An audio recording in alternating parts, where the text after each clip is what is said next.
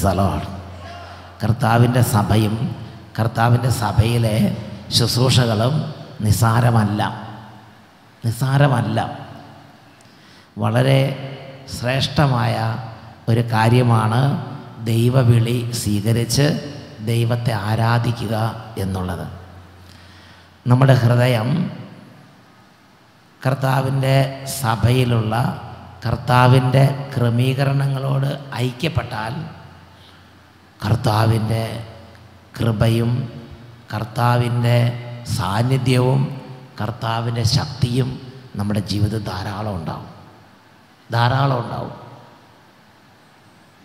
നമ്മുടെ ഹൃദയം കൊണ്ട് സഭേനെ ഉൾക്കൊള്ളണം. ഞാൻ ഓർക്കുന്നുണ്ട് സാംസൺ അച്ഛൻ. ആ അച്ഛന്റെ അടുത്ത് ഒരു ദിവസം ഒരു കുട്ടിയെ കൊണ്ടുവന്നു. ആ കുട്ടിയെ കൊണ്ടുവന്നിട്ട് പ്രാർത്ഥിക്കാൻ പറഞ്ഞു. നമുക്ക് കണ്ട സങ്കടം വരും.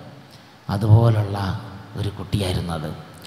ആ കുട്ടിയുടെ ശരീരം മുഴുവനും ഇങ്ങനെ പൊളിഞ്ഞ് പൊട്ടിപ്പൊളിഞ്ഞ് ഇങ്ങനെ ഇരിക്കുകയാണ്. തൊലിയല്ല ഇങ്ങനെ വിണ്ട് കയറി ഇങ്ങനെ ഇരിക്കുകയാണ്. ഇങ്ങനെ പൊളിഞ്ഞ് പൊളിഞ്ഞിരിക്കുകയാണ് അപ്പോൾ ആ സാംസ്കൃതി അത് കണ്ട ഉടനെ പറഞ്ഞു നീ മൂന്ന് മാസം വന്ന് പ്രാർത്ഥിക്ക് നാലാം മാസം പുതിയ തൊലിയായിരിക്കും എന്ന് പറഞ്ഞു. അപ്പോൾ അതുപോലെ തന്നെ ഈശോ ആ കുടുംബത്തിനോട് ചെയ്തു കൊടുത്ത് അതൊന്ന് ശ്രദ്ധിക്കാം. എന്റെ പേര് റിയോ വീട് തൃശ്ശൂര്. മൈക്കിൽ കൂടെ ഉറക്കെ പറഞ്ഞു. ആ പേര് റിയ തൃശ്ശൂര്. മോന് രണ്ടാഴ്ച പ്രസവിച്ച് രണ്ടാഴ്ച കഴിഞ്ഞപ്പോൾ ശരീരത്തിലെ ചുമപ്പ് നിറങ്ങൾ വരാൻ തുടങ്ങി. എട്ട് മാസം പ്രായം മുതൽ ഭയങ്കര ചൊറിച്ച അനുഭവപ്പെട്ട് തല മുതൽ കാൽ വരെ എല്ലാ ഭാഗത്തുനിന്നും തൊലി അടർന്നു പോവാൻ തുടങ്ങി. ശരീരം മുഴുവനും ചൊറിച്ചിൽ വന്ന് തല മുതൽ കാൽ വരെ ശരീരം മുഴുവനും തൊലി അടർന്ന് അടർന്ന് പോകാൻ തുടങ്ങി. പല ട്രീറ്റ്മെന്റും നടത്തി. ഇപ്പോൾ ഡോക്ടർമാർ പറഞ്ഞു വിശപ്പ് ഗ്രന്ഥി ഇല്ല അതുകൊണ്ട് ഈ അസുഖം ഒരിക്കലും മാറില്ല എന്ന് പറഞ്ഞു ഈ അസുഖം ഒരിക്കലും മാറാൻ പോണില്ല. കാരണം ബേസിക് ആയിട്ട് കുറവുണ്ടെന്ന് പറഞ്ഞു ഡോക്ടർമാർ ജനിക്കുമ്പോൾ തന്നെ ഉണ്ടാവേണ്ടതാണ് വിശപ്പ് ഗ്രന്ഥി. അതില്ലാത്തത് കൊണ്ട് ശരീരത്തിലെ ചൂട് പുറന്തള്ളാൻ കഴിയാത്തത് കൊണ്ടാണ് ഈ അസുഖം വരുന്നത്. അതുകൊണ്ട് അസുഖം മാറില്ല എന്ന് പറഞ്ഞു. ഞങ്ങൾ ഇവിടെ വന്ന് പ്രാർത്ഥിച്ചപ്പോൾ സാംസനച്ചൻ പറഞ്ഞു മൂന്ന് മാസം കഴിഞ്ഞാൽ നീ സാക്ഷ്യം പറയാനായിട്ട് ഇവിടേക്ക് വരുമെന്ന് പറഞ്ഞു. സാംസൺ ഇവിടെ വന്ന് പ്രാർത്ഥിച്ചപ്പോൾ സാംസൺ പറഞ്ഞു ഒന്നുകൊണ്ടും പേടിക്കണ്ട. മൂന്ന് മാസത്തിനുള്ളിൽ സാക്ഷ്യം പറയാൻ ഇവിടെ വന്നിരിക്കുന്നു പറഞ്ഞു. കഴിഞ്ഞ ഡിസംബറിലാണ് ഞാൻ ഇവിടെ വന്ന് ആദ്യമായി പ്രാർത്ഥിച്ചത്. ജനുവരിയിൽ വന്ന് ഞാൻ ഇവിടെ വന്ന് പ്രാർത്ഥിച്ച് പോയി ഇപ്പൊ തന്നെ മോന്റെ തൊലി പോകേണ്ടത് കുറഞ്ഞു. ഇപ്പൊ ഈ കുട്ടിയുടെ ആദ്യത്തെ സ്ഥിതി എങ്ങനെയാണെന്ന് അറിയാം? എങ്ങനെയായിരുന്നു ആദ്യത്തെ സ്ഥിതി? കുട്ടിയുടെ ശരീരം മുഴുവനും ഇതുപോലെയായിരുന്നു. അത് മാറി. ഇപ്പൊ എങ്ങനെയായി കാണിച്ചേ? ഇതാ കുട്ടിയുടെ അവസ്ഥ നല്ല വ്യത്യാസം വന്ന് ഒരു കേടുമില്ലാത്ത അവസ്ഥയായി. ഇതാ നോക്കിയേ ഒരു കേടുമില്ല ആരെ ആ ചെറിയ കുട്ടിയാണെങ്കിൽ അതിനൊരു ബോധം കണ്ട അതിന് ഷർട്ട് കൂടി കാണിക്കാനായിട്ട്. ഞാൻ വിചാരിച്ചു അവരിങ്ങനെ ഷർട്ട് ഊരുന്ന സമയത്ത് ചൊറിയാന്ന് ഞാൻ വിചാരിച്ചത്. പക്ഷെ അവ പറഞ്ഞ് ഷർട്ട് കൂടി കാണിക്കാൻ പോകാന്ന് പറഞ്ഞ് അവൻ നല്ല അപ്പോൾ ആരോ സംശയവാദികൾ ഇവിടെ ഇരിപ്പുണ്ട്. അതുകൊണ്ട് അവൻ പറഞ്ഞു എന്റെ ഷർട്ട് കാണിക്കാൻ പോകാന്ന് പറഞ്ഞിട്ട് അവൻ നല്ല ധൈര്യമായിട്ട് കണ്ടോ കർത്താവ് അനുഗ്രഹിച്ചുണ്ടോ? ഇദ്ദേഹം ആദ്യത്തെ സ്ഥിതി കാണിച്ച് ആദ്യത്തെ സ്ഥിതി ഭയങ്കര ബുദ്ധിമുട്ടല്ലേ? ആദ്യത്തെ സ്ഥിതി ഇദ്ദേഹം മാതിരി മൂന്ന് മാസം ഡിസംബറിൽ വരുമ്പോൾ ഇതായിരുന്നു കുട്ടിയുടെ സ്ഥിതി. ഇതായിരുന്നു ഡിസംബറിൽ വരും ശരീരം മുഴുവൻ ഇതായിരുന്നു സ്ഥിതി. അപ്പോഴാണ് സാംസണ ഒറ്റ പറച്ചിൽ സാംസൺ മൂന്ന് മാസം കഴിയുമ്പോൾ നിങ്ങൾ ആൾക്കാരെ വന്ന് സാക്ഷ്യം പറയുമെന്ന് പറഞ്ഞു.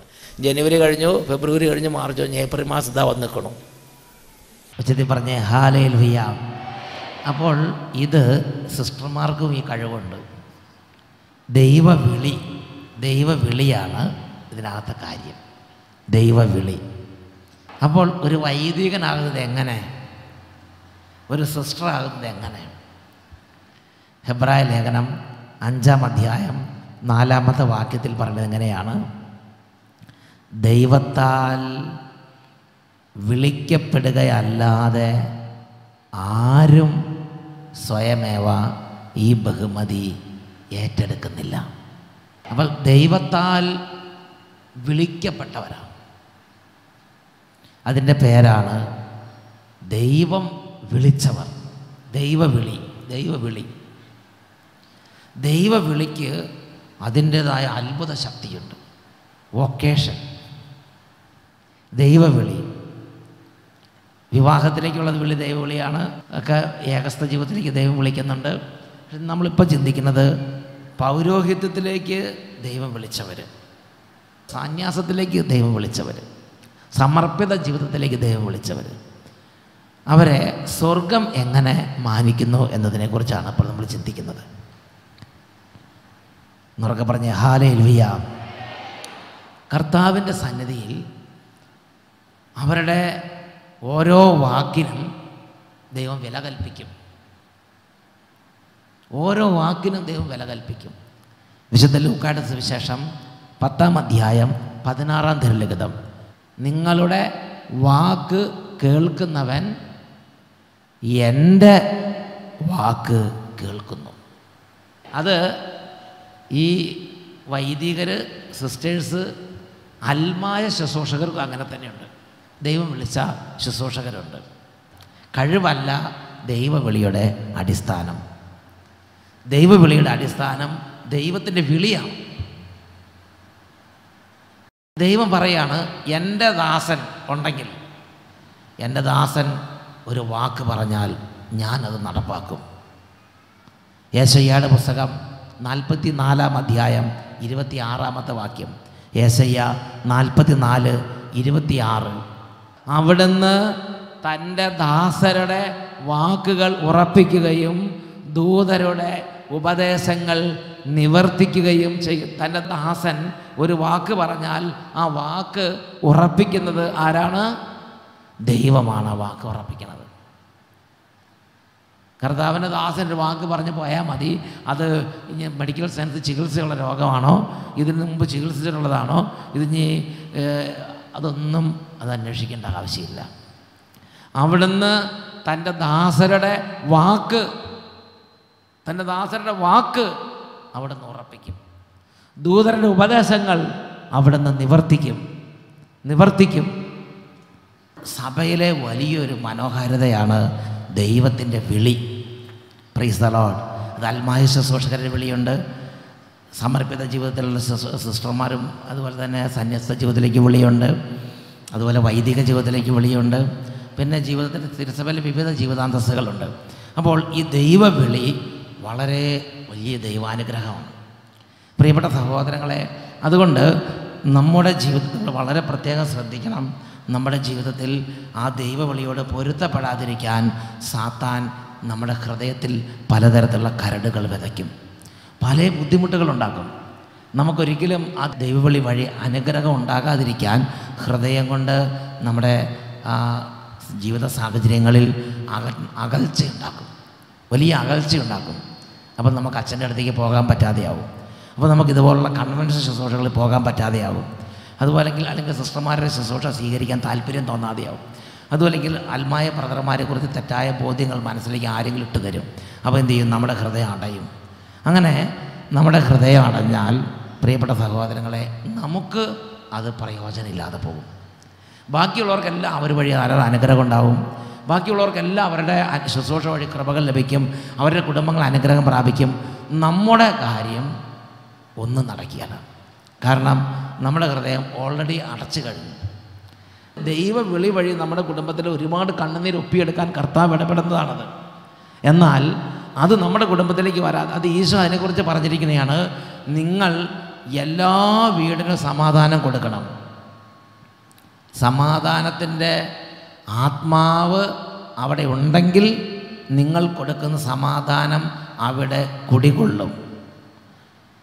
ആ ആത്മാവ് അവിടെ ഇല്ലെങ്കിൽ നിങ്ങൾ കൊടുക്കേണ്ടതൊന്നും അവിടെ ഗുണപ്പെടില്ല. അത് തിരിച്ചു പോരും. പ്രീസ് അലോഡ് സമാധാനം നിങ്ങൾ എല്ലാവർക്കും സമാധാനം കൊടുക്കുക. നിങ്ങൾക്ക് എല്ലാവർക്കും സൗഖ്യം കൊടുക്കുക. നിങ്ങൾക്കെല്ലാ നിങ്ങൾ എല്ലാവർക്കും അനുഗ്രഹം കൊടുക്കുക. അത് സ്വീകരിക്കേണ്ട ഒരു ആത്മാവുണ്ട് ആ ആത്മാവ് അവിടെ ഉണ്ടെങ്കിൽ നിങ്ങളുടെ അനുഗ്രഹം അവിടെ കുടികൊള്ളും. നിങ്ങളുടെ സമാധാനം അവിടെ കുടികൊള്ളും. നിങ്ങൾ കൊടുക്കുന്ന സൗഖ്യം അവിടെ കുടികൊള്ളും. എല്ലാം അവിടെ കുടികൊള്ളും. അതിനെ റിജക്റ്റ് ചെയ്യുന്ന നിഷേധിക്കുന്ന ആത്മാവ് ഓൾറെഡി നിങ്ങൾ വെൽക്കം ചെയ്തിട്ടുണ്ടെങ്കിൽ ആ സമാധാനത്തിന്റെ ആത്മാവ് അവിടെ ഇല്ലെങ്കിൽ അത് തിരിച്ച് ഇങ്ങോട്ട് പോരും. പ്രിയപ്പെട്ട ദൈവമക്കളെ അത് വളരെ പ്രധാനപ്പെട്ട ഒരു കാര്യമാണത്. അപ്പോൾ അതുകൊണ്ട് പൗരോഹിത്യത്തോട് ചിന്തിച്ചപ്പോൾ അല്ലെങ്കിൽ ദൈവത്തിന്റെ വിളിയോട് ബന്ധപ്പെട്ട് ചിന്തിക്കുമ്പോൾ എനിക്ക് മനസ്സിലാകുന്ന ഏറ്റവും ആദ്യത്തെ കാര്യം നമ്മൾ എത്ര പ്രാർത്ഥിച്ചിട്ടും നടക്കാത്തൊരു കാര്യം നമ്മൾ എത്രമാത്രം അധ്വാനിച്ചിട്ടും നടക്കാത്തൊരു കാര്യം നമ്മൾ എത്രമാത്രം ചികിത്സിച്ചിട്ട് നടക്കാത്തൊരു കാര്യം അങ്ങനെ ഊരാക്കുടുക്കായി കിട കടുങ്കട്ടായി കിടക്കുന്ന പ്രശ്നത്തിൽ ദൈവത്തിന്റെ ശക്തി വളരെ പെട്ടെന്ന് കൊണ്ടുവരാൻ ദൈവം നമുക്ക് വേണ്ടി നമ്മുടെ ഇടയിൽ ഉയർത്തിയിരിക്കുന്ന ദൈവത്തിന്റെ ഒരു അനുഗ്രഹ സ്രോതസ്സാണ് ഓരോ ദൈവവിളിയും. കർത്താവ് നമ്മുടെ ഇടയിൽ നിന്ന് നമ്മളെ പോലുള്ള ആളുകളെ ദൈവം തിരഞ്ഞെടുത്ത് ഉയർത്തുമ്പോൾ ദൈവം ആ വ്യക്തികളിലൂടെ ഈ ലോകത്തിൽ ചെയ്യാൻ ആഗ്രഹിക്കുന്ന രണ്ടാമത്തെ കാര്യം അവർ നമ്മുടെ ഓരോ കാര്യങ്ങൾക്ക് വേണ്ടി ദൈവസന്നിധിയിൽ കരങ്ങൾ വിരിച്ചു പിടിക്കുമ്പോൾ കരങ്ങൾ വിരിച്ചു പിടിക്കുമ്പോൾ അവർ വെറുതെ എങ്ങനെ ഒന്ന് നമ്മൾ ആ വീട്ടിൽ വരണ്ട നമ്മളെ കാണണ്ട നമ്മളുടെ തലയെ കൈവച്ച് പ്രാർത്ഥിക്കണ്ട. അവർ കൈകൾ വിരിച്ചു പിടിച്ച് ദൈവമേ എന്ന് പറഞ്ഞ് പ്രാർത്ഥിക്കുമ്പോൾ വലിയ ഉയർച്ച നമ്മുടെ കുടുംബത്തിലുണ്ടാവും. വലിയ വിജയം നമ്മുടെ കുടുംബത്തിലുണ്ടാവും. പുറപ്പാടിന്റെ പുസ്തകം പതിനേഴാം അധ്യായം എട്ട് തൊട്ട് പതിനാറ് വരെ വാക്യങ്ങൾ. അമലേക്യർ റഫീദീമിൽ വന്ന് ഇസ്രായേൽക്കാരെ ആക്രമിച്ചു. അപ്പോൾ മോശ ജോഷുവായോട് പറഞ്ഞു ആളുകളെ തെരഞ്ഞെടുത്ത് അമലേക്കരുമായി യുദ്ധത്തിന് പുറപ്പെടുക. ഞാൻ നാളെ ദൈവത്തിന്റെ വടി കയ്യിലെടുത്ത് മലമുകളിൽ നിൽക്കും. മോശ പറഞ്ഞതനുസരിച്ച് ജോഷുവ അമലേക്കരുമായി യുദ്ധം ചെയ്തു. മോശ അഹറോൻ ഹൂർ എന്നിവർ മലമുകളിൽ കയറി നിന്നു. മോശ കരങ്ങൾ ഉയർത്തിപ്പിടിച്ചിരുന്നപ്പോഴെല്ലാം ഇസ്രായേൽ ജനം വിജയിച്ചുകൊണ്ടിരുന്നു. കരങ്ങൾ താഴ്ത്തിയപ്പോൾ അമലേക്കർക്കായിരുന്നു വിജയം. മോശയുടെ കൈകൾ കുഴഞ്ഞു. അപ്പോൾ അവർ ഒരു കല്ല് നീക്കിയിട്ട് കൊടുത്തു. മോശ അതിന്മേലിരുന്നു.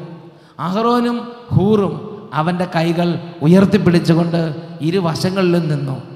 സൂര്യാസ്തമയം വരെ അവന്റെ കൈകൾ ഉയർന്നു തന്നെ നിന്നു. ജോഷുവ അമലേക്കിനെയും അവന്റെ ആളുകളെയും വാളുകൊണ്ട് അരിഞ്ഞു വീഴ്ത്തി. കർത്താവ് മോശയോട് അരുൾ ചെയ്തു ഇതിന്റെ ഓർമ്മ നിലനിർത്താനായി നീ ഇത് ഒരു പുസ്തകത്തിൽ എഴുതി ജോഷുവായെ വായിച്ച് കേൾപ്പിക്കുക. ഇതിന്റെ ഓർമ്മ നിലനിർത്താനായി നീ ഇതൊരു പുസ്തകത്തിൽ എഴുതി ജോഷുവായെ വായിച്ച് കേൾപ്പിക്കണം. ജോഷുവ യുദ്ധത്തിന് നേതൃത്വം കൊടുക്കുന്ന ആളാണ്. സംഭവ സ്ഥലത്തുണ്ടായിരുന്ന ആളാണ്. അപ്പോൾ ജോഷുവ മാത്രമല്ല തലമുറ തലമുറയായി നമ്മളെല്ലാവരും ഇത് വായിച്ച് കേൾക്കണം. ഇത് അറിയണം. എല്ലാവരും ഇത് അറിയണം.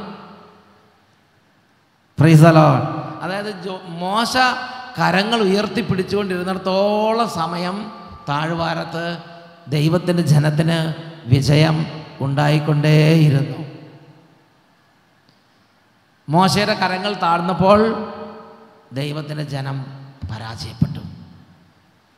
പ്രിയപ്പെട്ട സഹോദരങ്ങളെ അതുപോലെ നമുക്ക് വേണ്ടി ദൈവത്തിന്റെ ജനത്തിന് വേണ്ടി കൈകൾ ഉയർത്തി ദൈവസന്നിധി നിൽക്കാൻ വേണ്ടി കൂടെയാണ് ദൈവം ഈ വിളി നൽകുന്നത്.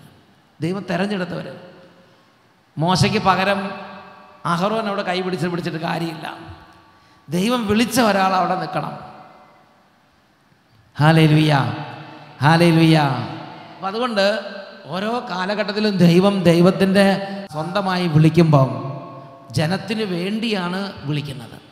ജനം തകരുമ്പോൾ ജനത്തിന് പരാജയങ്ങളുണ്ടാകുമ്പോൾ ജനത്തിന് പലതരത്തിലുള്ള തകർച്ചകൾ വരുമ്പോൾ കുടുംബങ്ങൾ തകരുമ്പോൾ ഈ തിരഞ്ഞെടുക്കപ്പെട്ടവർ ദൈവസന്നിധിയിൽ കരങ്ങൾ വിരിച്ചു പിടിച്ച് പ്രാർത്ഥിക്കുന്നതിന് വിലയുണ്ട്. ഹാലയിലുയ്യ അപ്പം നമ്മുടെ കുടുംബങ്ങളിൽ നിന്ന് ഒരു വ്യക്തിയെ ദൈവം വിളിക്കുമ്പോൾ ആ ഒരു കുടുംബത്തിന് വേണ്ടി മാത്രമല്ല ലോകത്തിൽ ദൈവത്തിന്റെ ജനത്തിന്റെ വിജയമാണ്. ദൈവത്തിന്റെ ജനത്തിന്റെ വിജയമാണത്. മോശയെ ദൈവം വിളിച്ചു. മോശ കൈകൾ വിളിച്ചു പിടിക്കുന്നത് ദൈവസന്നിധിയിൽ വലിയ വിലയുള്ള കാര്യമായി മാറി.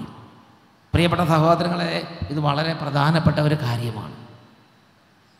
അതുപോലെ ഇനി വെച്ചാൽ കൂടുതൽ പൗരോഹിത്യത്തെക്കുറിച്ച് ചിന്തിക്കുമ്പോൾ പ്രഭാഷകന്റെ പുസ്തകത്തിൽ നാൽപ്പത്തഞ്ചാം അധ്യായം പതിനാറ് പതിനേഴ് വാക്യങ്ങൾ. ജനത്തിന്റെ പാപങ്ങളുടെ പരിഹാരത്തിന് വേണ്ടി കർത്താവിന് ബലിയർപ്പിക്കുന്നതിനും സ്മരണാംശമായി കുന്തിരികവും സുഗന്ധദ്രവ്യങ്ങളും അർപ്പിക്കുന്നതിനും അവിടുന്ന് അവനെ മാനവ കുലത്തിൽ നിന്ന് തിരഞ്ഞെടുത്തു. മൂന്നാമത്തെ കാര്യം ജനത്തിന്റെ പാപങ്ങളുടെ പരിഹാരത്തിന് വേണ്ടി ബലിയർപ്പിക്കുക എന്ന് പറഞ്ഞാൽ ഒരു ആത്മാവ് പാപത്തിൽ തകരുകയാണെന്ന് വിചാരിക്കുക ആ ആത്മാവിന് സ്വന്തം രക്ഷപ്പെടാൻ നിവൃത്തിയില്ല. അങ്ങനെ സ്വന്തം രക്ഷപ്പെടാൻ നിവൃത്തിയില്ലെങ്കിൽ ഒരു വൈദികൻ ആ വ്യക്തിക്ക് വേണ്ടി ദൈവസന്നദ്ധിയിൽ പാപപരിഹാര ബലി അർപ്പിച്ച് പ്രാർത്ഥിക്കുന്നതിന് വളരെ വലിയ ശക്തിയുണ്ട്. ഞാനൊരു ഉദാഹരണം നിങ്ങളോട് പറയാം. അച്ഛൻ ആദ്യകാല ശുശ്രൂഷ ചെയ്തിരുന്നത് കുട്ടികളുടെ ശുശ്രൂഷയാണ് ചെയ്തുകൊണ്ടിരുന്നത്. ക്രിസ്ത്യൻ ധ്യാനമാണ് നടത്തിക്കൊണ്ടിരുന്നത്. ആ കാലത്ത് പാലക്കാട് രൂപതയുള്ള ഒരു കല്ലടിക്കോട് എന്ന് പറഞ്ഞൊരു പള്ളിയിൽ ശുശ്രൂഷയ്ക്ക് പോയി. തൊണ്ണൂറ്റി നാല് തൊണ്ണൂറ്റി അഞ്ച് കാലഘട്ടത്തിലാണ്. അങ്ങനെ അവിടെ അന്ന് അച്ഛന്മാർ താമസിക്കാത്തൊരു കാലമാണ്. ആദ്യകാല അച്ഛന്മാരവിടെ സ്ഥിരം താമസം ഉണ്ടായിരുന്നില്ല. കൈക്കാരൻ ചേട്ടന്മാരാണ് കാര്യങ്ങൾ നോക്കിയിരുന്നത്. അപ്പം ഞങ്ങൾ ക്രിസ്ത്യധ്യാനം നടത്താൻ ചെന്നപ്പോൾ അവിടെ വികാരിച്ചനില്ല. പകരം കൈക്കാരൻ ചേട്ടന്മാരാണ് കാര്യങ്ങൾ നോക്കിക്കൊണ്ടിരുന്നത്. അങ്ങനെ ഞങ്ങൾ പള്ളിമുറി ചെന്നു. പള്ളിമുറി മുഴുവനും പുകവലിയുടെ മണാണ് പുകമണാണ്. ആ കൈക്കാരൻ ചേട്ടൻ ഒരു ചെയിൻ സ്മോക്കറാണ്. നന്നായിട്ട് എപ്പോഴും വലിച്ചുകൊണ്ടിരിക്കും. അപ്പോൾ അതുകൊണ്ട് പള്ളിമുറി കയറാന്ന് പറയുന്നത് അത്രയ്ക്കും പുകമണാണ് അങ്ങനെ ആദ്യത്തെ ദിവസം കഴിഞ്ഞു. മൂന്ന് ദിവസമാണ് ക്രിസ്ത്യൻ ധ്യാനം. രണ്ടാം ദിവസം അന്ന് വൈകുന്നേരം ആയപ്പോഴേക്കും നമുക്ക് സഹിക്കാൻ പറ്റാതെയായി. പള്ളിമുറി അത്രയും പുക പുകയിലയുടെ മണമാണ്. രണ്ടാം ദിവസം ഇപ്പോഴത്തേനും ഞങ്ങൾ ടീം മെമ്പേഴ്സ് പറഞ്ഞു ഈ കാര്യം നമ്മൾക്ക് ഇങ്ങനെ വിട്ടാൽ പോരാ. നമുക്ക് ഈ ചേട്ടന്റെ ഈ പുകവലി മാറാൻ വേണ്ടി പ്രാർത്ഥിക്കണം. നേരിട്ട് ആ ചേട്ടനോട് പറയാൻ നിന്നില്ല. കാരണം വളരെ പ്രായമുള്ള സീനിയർ ചേട്ടനാണ്. ഞങ്ങൾ അന്ന് സ്റ്റാർട്ട് ശുശ്രൂഷ തുടങ്ങിയിട്ടേ ഉള്ളൂ. അതുകൊണ്ട് ഞങ്ങളെക്കാൾ ഇരട്ടി വയസ്സ് പ്രായമുള്ള ചേട്ടനായതുകൊണ്ട് ഞങ്ങളൊന്നും പറയാം നേരിട്ടൊന്നും പറയാൻ പോയില്ല. ഞങ്ങൾ അന്ന് രണ്ടാം ദിവസം കുർബാനയുടെ സമയത്ത് ഈ ചേട്ടനെ സമർപ്പിച്ച് പറഞ്ഞിട്ട് കർത്താവേ ഈ ചേട്ടനെ പുകവലി മാറ്റി ഈ ചേട്ടനെ ഒന്ന് കഴുകി ഒന്ന് ഒന്ന് അന്ന് ഒന്ന് ഒന്ന് അലക്കി കുളിപ്പിച്ചെടുക്കണം എന്ന് പറഞ്ഞ് പ്രാർത്ഥിച്ചു. മൂന്നാം ദിവസം പ്രാർത്ഥിച്ചു. പക്ഷേ അപ്പോഴൊന്നും പുകവലി നിന്നിട്ടില്ല. അദ്ദേഹം പിന്നെയും പിന്നെയും പുകവലിച്ചുകൊണ്ടിരിക്കും. മൂന്നാം ദിവസം പ്രാർത്ഥിച്ച് അതിനുശേഷം ഞങ്ങൾ പോന്നു. മൂന്ന് ദിവസം കഴിഞ്ഞപ്പോൾ ഞങ്ങൾ ആ പള്ളിയിൽ നിന്ന് പോന്നു. പിന്നെ അഞ്ചാറ് മാസം കഴിഞ്ഞ് അഞ്ചാറ് മാസം കഴിഞ്ഞ് ഞങ്ങൾ ആ വഴി പാലക്കാടേക്ക് പോകുമ്പം ഒരു ദിവസം അവിടെ അച്ഛനുള്ള സമയത്ത് അച്ഛനെ കാണാൻ വേണ്ടി അവിടെ കയറി. അച്ഛൻ അന്ന് വന്നിട്ടുണ്ട്. അതുകൊണ്ട് ജസ്റ്റ് അച്ഛനെ ഒന്ന് വിസിറ്റ് ചെയ്യാൻ നേരിച്ചു ആ പള്ളിയിൽ കയറി. പള്ളിയിൽ കയറി ഈ കൈക്കാരൻ ചേട്ടൻ അവിടെ നിൽക്കണുണ്ട്. അപ്പോൾ ഈ കൈക്കാരൻ ചേട്ടൻ ഞങ്ങൾ വരുന്നെന്ന് അറിഞ്ഞ് ആദ്യം തന്നെ ഗേറ്റിന്റെ അവിടേക്ക് വന്നിരിക്കുകയാണ്. ഗേറ്റിന്റെ അവിടെ വെച്ച് ഞങ്ങളെ പിടികൂടി. കൈക്കാരൻ ചേട്ടൻ ചോദിച്ചു അച്ഛാ നിങ്ങൾ അന്ന് പോയപ്പോൾ എന്ത് ചെയ്തിട്ടാണ് പോയെന്ന് ചോദിച്ചു? ഞാൻ പറഞ്ഞു എന്തുണ്ടായ അപ്പോൾ കൈക്കാരൻ ചേട്ടൻ പറഞ്ഞു നിങ്ങൾ പോയതിന് ശേഷം എനിക്ക് പുകവലിക്കാൻ പറ്റണില്ല.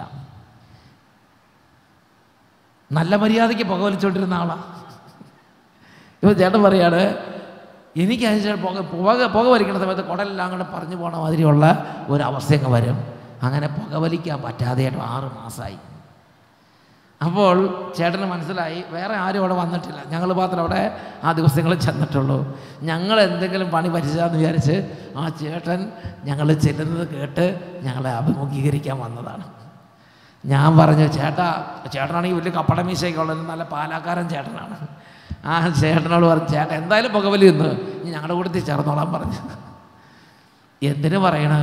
അഞ്ചാറ് മാസം കഴിഞ്ഞ് നോക്കുമ്പോൾ ആ ചേട്ടനുണ്ട് അട്ടപ്പാടിയിൽ നമ്മുടെ ടീമിന്റെ കൂടെയുണ്ട്. പിന്നെ കുറേ വർഷങ്ങൾ ഈ വലിയ ഈ കൈക്കാരൻ ചേട്ടൻ വലിയ സീനിയർ വലിയ ചേട്ടനാണ്. ആ ചേട്ടൻ പുസ്തകമല്ല ചുമന്ന് പുസ്തകം വിതരണം ചെയ്യുന്ന ശുശ്രൂഷ പിന്നെ ചെയ്തു. ആദ്യത്തെ ബുക്ക് സ്റ്റാൾ മിനിസ്ട്രിയുടെ ലീഡറായിട്ട് കർത്താവ് ആ ചേട്ടനെ അങ്ങോട്ട് ഉയർത്തി. എന്നൊക്കെ പറഞ്ഞേ ഹാലേ ലുയ്യ ഹാലേ ലുയ്യ പ്രിയപ്പെട്ട സഹോദരങ്ങളെ ഇന്ന് ഞാൻ ആ സംഭവം ഓർമ്മിക്കും. അപ്പോൾ നോക്കിയേ ഈ ചേട്ടൻ നന്നാകാൻ വേണ്ടി ആരൊക്കെ എന്തൊക്കെ പറഞ്ഞു കാണും? ഈ ചേട്ടനോട് ഞങ്ങൾ നേരിട്ട് ഒറ്റ വാക്കും മിണ്ടാകുന്നില്ല ഞങ്ങൾ കർത്താവിന് സന്നിധിയിൽ ബലി അർപ്പിച്ച് ഈ ചേട്ടന്റെ വിടലിന് വേണ്ടി പ്രാർത്ഥിച്ചു. സൗഖ്യമുണ്ടായി വ്യത്യാസമുണ്ടായി അതാണ് പ്രഭാഷകൻ നാൽപ്പത്തഞ്ച് പതിനാറ്. പ്രഭാഷകൻ നാൽപ്പത്തഞ്ച് പതിനാറ്. എന്താ വചനം പഠിപ്പിക്കുന്നത്? ജനത്തിന്റെ പാപങ്ങളുടെ പരിഹാരത്തിന് വേണ്ടി കർത്താവിന് ബലിയർപ്പിക്കുക. അപ്പോൾ കർത്താവിന്റെ സന്നിധി ബലിപീഠത്തിൽ നിന്ന് ബലിയർപ്പിച്ച് പാപത്തിൽ തകരുന്ന ഒരു ആത്മാവിന് വേണ്ടി പ്രാർത്ഥിക്കാനുള്ള വലിയ ഒരു നിയോഗം ദൈവം വിളിച്ച ദൈവവിളിയുള്ളവർക്കുണ്ട്. ഒരു വൈദികനാണെങ്കിൽ ആൾക്കാരെ വന്ന് ബലിയർപ്പിക്കാം. നിങ്ങൾക്ക് സിസ്റ്റർ അല്ലെങ്കിൽ ദൈവവിളി സ്വീകരിച്ച ഒരു അൽമായ ശുശ്രൂഷകനാണെങ്കിൽ നിങ്ങൾക്ക് കുർബാനയെ പങ്കെടുത്ത് ആ കുടുംബത്തിന് വേണ്ടി കാഴ്ചവെക്കാം അത്രയും മതി. പ്രിയപ്പെട്ട സഹോദരൻ വിശുദ്ധ ബലി അർപ്പിച്ച് പാപത്തിൽ തകരുന്ന ഒരാത്മാവിന് വേണ്ടി പ്രാർത്ഥിക്കാൻ പറ്റും. പറ്റും. ദൈവവിളി സ്വീകരിച്ചവർ അങ്ങനെ ചെയ്താൽ വളരെ ശക്തിയുണ്ട്. ഓരോ സിസ്റ്റർമാരുടെയും കുർബാന വെറുതെ കളയരുത്. ഇങ്ങനെയുള്ള ആത്മാക്കൾക്ക് വേണ്ടി കാഴ്ച വെക്കണം. പ്രൈസറോ എന്നൊക്കെ പറഞ്ഞ ഹാലേ ലുയ്യ ഓരോ ശുശ്രൂഷാ നിയോഗങ്ങൾ സ്വീകരിച്ച ആത്മാരുടെ കുർബാന വെറുതെ കളയരുത്. ഓരോ പാപത്തിൽ തകർന്ന ആത്മാവിന് വേണ്ടി കാഴ്ച വെക്കണം. ഓരോ വൈദികനും ഇതുപോലെ ചെയ്യണം. പ്രഭാഷകൻ നാൽപ്പത്തഞ്ച് പതിനാറ് ഒന്നുകൂടെ വായിച്ചു നോക്കിക്കേ. ജനങ്ങളുടെ പാപത്തിന് വേണ്ടി ബലിയർപ്പിക്കാനും സ്മരണാംശമായി കുന്തിരിക്കവും സുഗന്ധദ്രവ്യങ്ങളും അർപ്പിക്കുന്നതിനും അവിടുന്ന് അവനെ മാനവകുലത്തിൽ നിന്ന് തിരഞ്ഞെടുത്തു. എപ്പോഴും ദൈവവിളിയോട് ബന്ധപ്പെട്ട് പറയുമ്പോൾ പറയുകയാണ് തിരഞ്ഞെടുത്തു തിരഞ്ഞെടുത്തു. പ്രൈസലോഡ് അപ്പോൾ മാനവകുലത്തിൽ നിന്നാണ് തിരഞ്ഞെടുത്തിരിക്കുന്നത്. മാനവകുലത്തിൽ നിന്ന് തിരഞ്ഞെടുത്തത് കൊണ്ട് മാനവന്റെ സ്വഭാവം ഇത്തിരി ഉണ്ടാവും. മനുഷ്യനാണ് മനുഷ്യന്റെ സ്വഭാവം ഉണ്ടാവും. അതിൽ നമ്മൾ അപ്സെറ്റ് ആകേണ്ട കാര്യമില്ല. ഹാലേ ലുയ്യ ഹാലേ ലുയ്യ അത് വൈദികനാണെങ്കിലും സിസ്റ്റർമാരാണെങ്കിലും ആത്മായ ശുശ്രൂഷകരാണെങ്കിലും അവർ കർത്താവിന്റെ കാര്യങ്ങളിൽ ശുശ്രൂഷകളിൽ മുഴുകുമ്പോഴും ചിലപ്പോഴൊക്കെ ചിലപ്പോഴൊക്കെ മാനുഷികമായ സ്വഭാവങ്ങൾ കാണിച്ചെന്ന് വരാം. ഹാലേലുയ്യ അത് നമ്മൾ ആരോഗ്യപരമായി മനസ്സിലാക്കിയാൽ മതി. അവൻ മനുഷ്യനാണ്. മനുഷ്യനാകുമ്പോൾ മനുഷ്യന് ഷുഗറുണ്ട് കൊളസ്ട്രോൾ ഉണ്ട് പ്രഷറുണ്ട് ടെൻഷനുണ്ട് പലതും ഉണ്ടെന്ന് വിചാരിക്കണം. പ്രീസലോൺ. അപ്പോൾ അത് അത് ആരോഗ്യപരമായി നമ്മൾ മനസ്സിലാക്കണം. പക്ഷേ ദൈവത്തിന്റെ വിളിയും ദൈവത്തിന്റെ നിയോഗവും നമ്മൾ വിവേചിച്ച് മനസ്സിലാക്കണം. അങ്ങനെ ദൈവം ഒരു വ്യക്തിയെ വിളിച്ചിട്ടുണ്ടെങ്കിൽ ആ വ്യക്തിക്ക് ദൈവം കൊടുത്തിരിക്കുന്ന മറ്റൊരു വലിയൊരു അധികാരമാണ്. മറ്റൊരു വലിയൊരു അധികാരം ഇതൊരു അധികാരമാണിത്. ബലി അർപ്പിച്ച് പാപത്തിൽ തകരുന്ന ആത്മാക്കളെ രക്ഷിക്കുക വിടുവിക്കുക.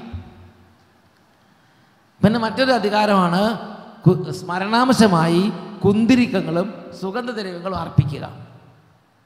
പ്രൈസ് അലോട്ട് എന്നൊക്കെ പറഞ്ഞ വയ്യ ഒരു വൈദികൻ ധൂപാർപ്പണം ചെയ്യുന്നതിന് അതിന്റെതായ വലിയ പവറുണ്ട് ധൂപാർപ്പണം. കുന്തിരിക്കവും സുഗന്ധദ്രവ്യങ്ങളും അർപ്പിക്കുക. കർത്താവിന്റെ സന്നദ്ധിയിൽ ബലിപീഠത്തിന് മുമ്പിൽ അല്ലെങ്കിൽ കർത്താവിന്റെ ആലയത്തിൽ ഓരോ കുടുംബങ്ങൾക്ക് വേണ്ടി ദൈവം വിളിച്ചവർക്ക് പല ശുശ്രൂഷകൾ ചെയ്യാൻ പറ്റും. അതിലൊരു ശുശ്രൂഷയാണ് ധൂപാർപ്പണം. അതിന് അത്ഭുതകരമായ ശക്തിയുണ്ട്. റാഫേൽ മാലാക ആ ഋഗ്വേലിന്റെയും ഇതിനായിട്ട് കുടുംബത്തിൽ ചെയ്യുന്നത് തോപ്യത്തിന്റെ പുസ്തകത്തിൽ നമ്മൾ വായിക്കുന്നുണ്ട്. മത്സ്യത്തിന്റെ ചങ്കും കരളും പോച്ചപ്പോൾ ഒരു പിശാജ് അവിടെ നിന്ന് ഇറങ്ങി ഓടിയതും ദേവദൂതന്മാർ അതിന് ബന്ധിച്ചതുമായ ഒരു സംഭവം തോപ്യത്തിന്റെ പുസ്തകത്തിൽ വായിച്ചത് നമ്മൾ ഓർമ്മിക്കുന്നുണ്ട്. ഹാലേൽ വിയ വിയ പ്രിയപ്പെട്ട ദൈവമക്കളെ അപ്പോൾ ദൈവം തിരഞ്ഞെടുക്കപ്പെട്ട ഒരു വ്യക്തിക്ക് നൽകിയിരിക്കുന്ന അധികാരങ്ങളിൽ ഒരു പ്രധാനപ്പെട്ട അധികാരമാണ് വിപരീത ശക്തികളെ എതിർ ശക്തികളെ അന്ധകാര പീഡകളെ കുടുംബത്തിൽ നിന്ന് കുടുംബത്തിൽ നിന്ന് തുടച്ചു മാറ്റാൻ വേണ്ടി. ശുശ്രൂഷകൾ ചെയ്യാനുള്ള അധികാരം. പ്രീസലോൾ ഹാലേലുയ അഗ്നിയിൽ മെഴുകുരുകുന്നത് പോലെ കൊടുങ്കാറ്റിൽ പുക പറന്നു പോകുന്നത് പോലെ ഇങ്ങനെയുള്ള ശുശ്രൂഷകൾ നടക്കുമ്പോൾ കുടുംബങ്ങളിൽ നിന്ന് വിപരീത ശക്തികൾ അപ്രത്യക്ഷമാകും. അതാണ് യേശു പറഞ്ഞത് വിശുദ്ധ ലൂക്കാട് സുവിശേഷം പത്താം അധ്യായം പതിനെട്ടാം വാക്യം. യേശു തെരഞ്ഞെടുത്ത ഒരു വ്യക്തിയുടെ കൂടെ ഈ അധികാരം കുടികൊള്ളുന്നുണ്ട്. വിശുദ്ധ ലൂക്കാട് സുവിശേഷം പത്താം അധ്യായം പതിനെട്ടാം വാക്യത്തിൽ പറഞ്ഞിങ്ങനെയാണ്. യേശു അവരോട് പറഞ്ഞു സാത്താൻ സ്വർഗത്തിൽ നിന്ന് ഇടിമിന്നൽ പോലെ നിബന്ധിക്കുന്നത് ഞാൻ കണ്ടു. എല്ലാവരും എഴുന്നേറ്റ് തന്നെ രണ്ട് കാര്യങ്ങൾ നന്നായിട്ട് ഉയർത്തി പഠിക്കുക. എത്രമാത്രം ഉറക്ക സ്തുതിക്കാമോ അത്രയും ഉറക്ക സ്തുതിക്കണം. ഉറക്ക സ്തുതിച്ചോ. ഹാലലുയ്യ ഹാലലുയ്യ ഹാലലുയ്യ ഹാലലുയ്യ ആരാധന ആരാധന ആരാധന ആരാധന. രണ്ട് കരങ്ങൾ ഉയർത്തി ഉച്ചത്തിൽ സ്തുതിക്കുന്നു. ഓ ആയിരുന്നവനും ആയിരിക്കുന്നവനും വരാനിരിക്കുന്നവനും സർവശക്തനും ദൈവമായ കർത്താവ് പരിശുദ്ധൻ പരിശുദ്ധൻ പരിശുദ്ധൻ. ഹാലലിയ ഹാലലുയ്യ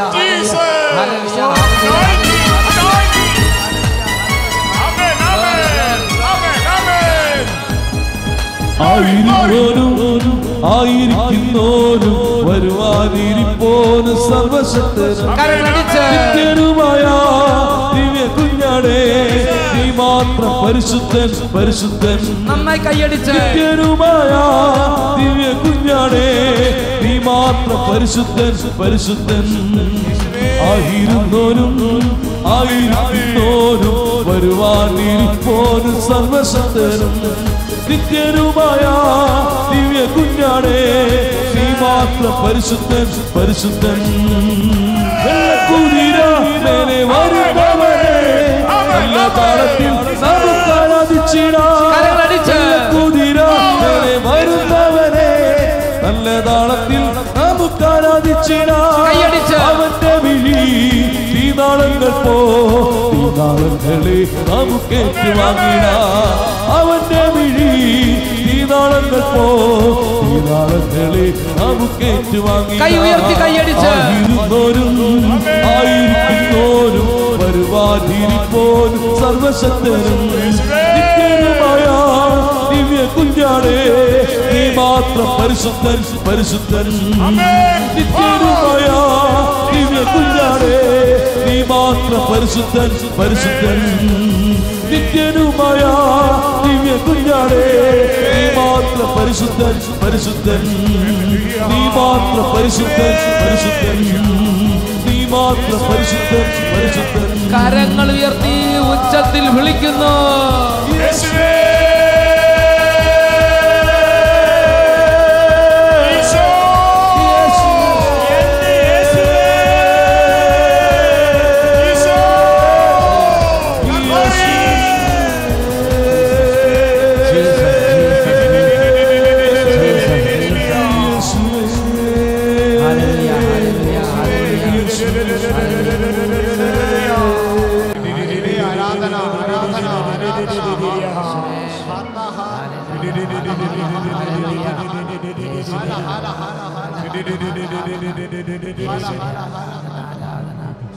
കർത്താവായ ഈശോയുടെ നാമത്തിൽ ആശീർവദിക്കുന്നു.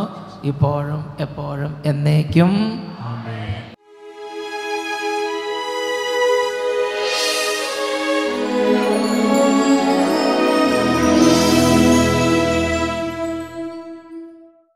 പ്രിയപ്പെട്ട സഹോദരങ്ങളെ ദിവ്യകാരുണ്യ ഈശോയുടെ സന്നിധിയിൽ ഈ സമയം വലിയ തീഷ്ണതയോടെ എത്രമാത്രം ആത്മാർത്ഥയോടെ സ്തുതിക്കാമോ അത്രയും ആത്മാർത്ഥയോടെ നമുക്കിപ്പോൾ കൈകൾ ഉയർത്തി ഉച്ചത്തിൽ സ്തുതിക്കാം.